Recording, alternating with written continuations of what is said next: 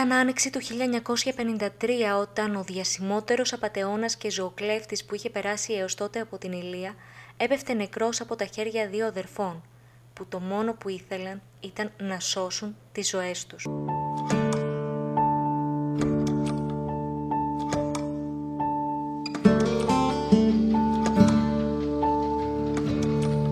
Καλησπέρα. Είμαι η Μαριάννα Μητροπούλου και ακούτε το podcast «Ματιές στο αρχείο». Ένα podcast που με τη βοήθεια του αρχείου της εφημερίδας Πατρίς ξεσκονίζει ιστορίες που έχουν ξεχαστεί ή ακόμη και ιστορίες που δεν γνωρίζαμε μέχρι χθες. Σήμερα, στο ηχητικό μας ντοκιμαντέρ, θα σας μιλήσω για δύο αδερφές. Δύο γενναία πλάσματα που είχαν την ατυχία να μπουν στο στόχαστρο ενός πολύ επικίνδυνου ανθρώπου και που αναγκάστηκαν να γίνουν φόνησες για να γλιτώσουν από τη μανία του.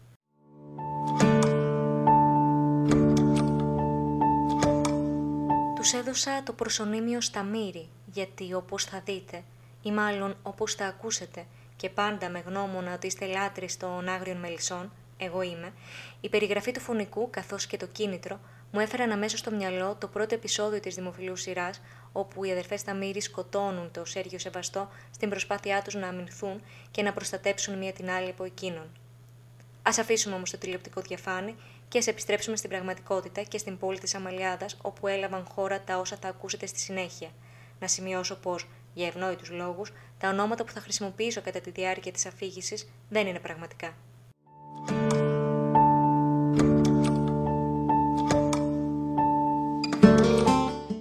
Από το 1935, οπότε και εγκαταστάθηκε στην Ηλία, ο Νόντας Ιωάννου είχε καταφέρει να καταστήσει το όνομά του συνώνυμο του φόβου και του τρόμου, ενώ οι επισκέψεις τους στις φυλακές ήταν πολύ συχνές. Ο Ιωάννου ήταν ζωοκλέφτης με έντονη δράση στην περιοχή και οι αρχές τον χαρακτήριζαν ως έναν αδίστακτο κακοποιό που όμοιό του δεν συναντά κανείς συχνά.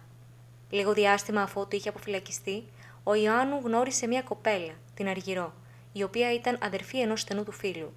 Την ερωτεύτηκε σφόδερα και της εξομολογήθηκε χωρίς δισταγμό τα συναισθήματά του. Εκείνη όμως του ξεκαθάρισε πως δεν ένιωθε το ίδιο.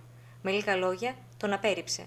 Και αυτή την απόρριψη ο Ιωάννου, όπως ήταν αναμενόμενο κρίνοντας από τον χαρακτήρα του, δεν την πήρε καλά.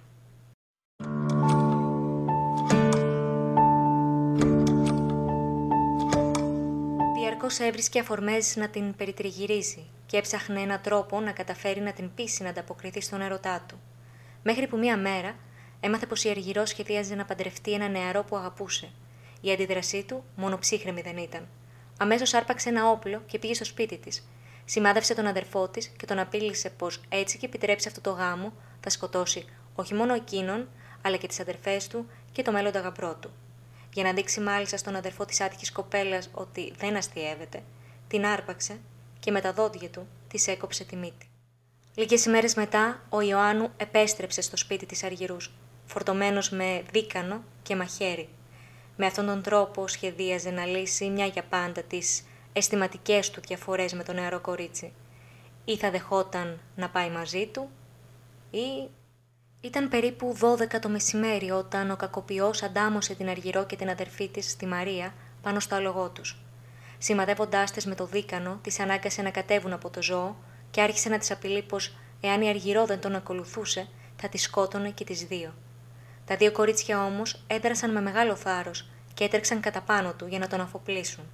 Η Αργυρό κατάφερε να του πάρει το όπλο, δαγκώνοντάς του το χέρι, και παρότι είχε προλάβει να καταφέρει μαχαιριές και στις δύο κοπέλες, μπόρεσαν να τον χτυπήσουν στο κεφάλι με το δίκανο.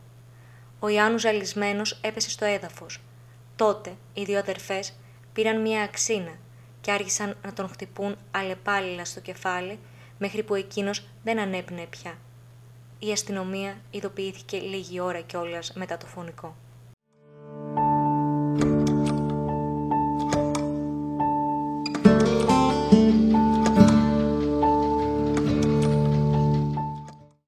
Οι δύο αδερφές που δεν μπορούσαν να πιστέψουν ότι έβαψαν τα χέρια τους με αίμα αφού συνελήφθησαν μεταφέρθηκαν σοκαρισμένες και τραυματισμένες σε κοντινό ιατρείο, ώστε να δεχθούν τις πρώτες βοήθειες.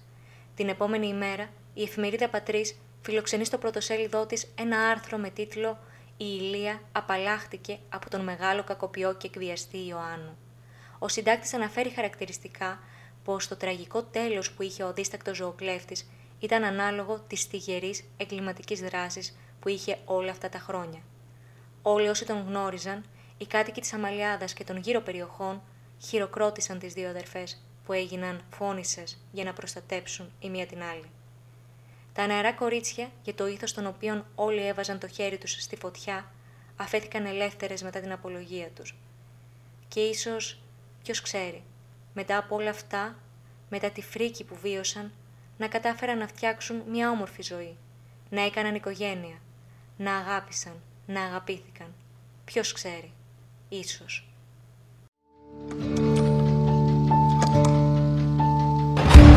Όταν κοιμάμαι βλέπω μαύρα σύννεφα και ματωμένους ποταμούς για μια στιγμούλα μόνο να γαλήνευα.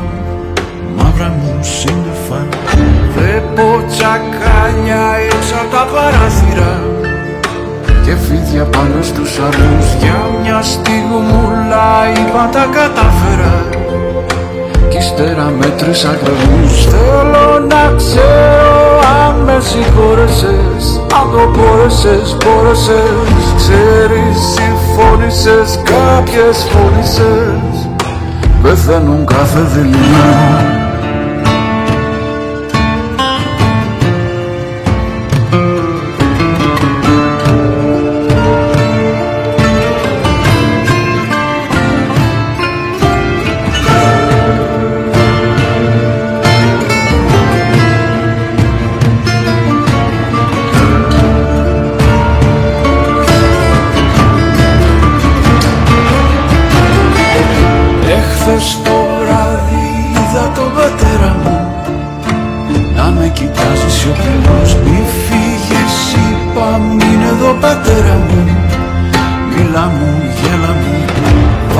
δειλινά βλεφάρα χάνεται το όνειρο Μέσα στα μάτια μου πυλός Μπαμπα πριν φύγεις στάξε άλλα το νερό Εσύ σου πάντοτε καλός Θέλω να ξέρω αν με συγχώρεσες Αν το μπόρεσες, μπόρεσες Ξέρεις συμφώνησες, κάποιες φώνησες.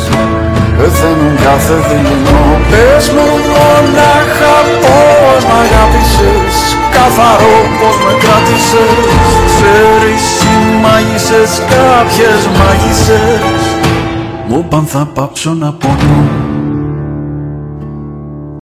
Ήταν το podcast Ματιές του Αρχείο με τη δημοσιογράφο Μαριάννα Μητροπούλου. Εάν θέλετε να ακούτε τα δικά μας podcast, αρκεί να είστε συντονισμένοι στο patrisnews.com, ενώ μπορείτε να μας βρείτε και στο Spotify και στα Google Podcast.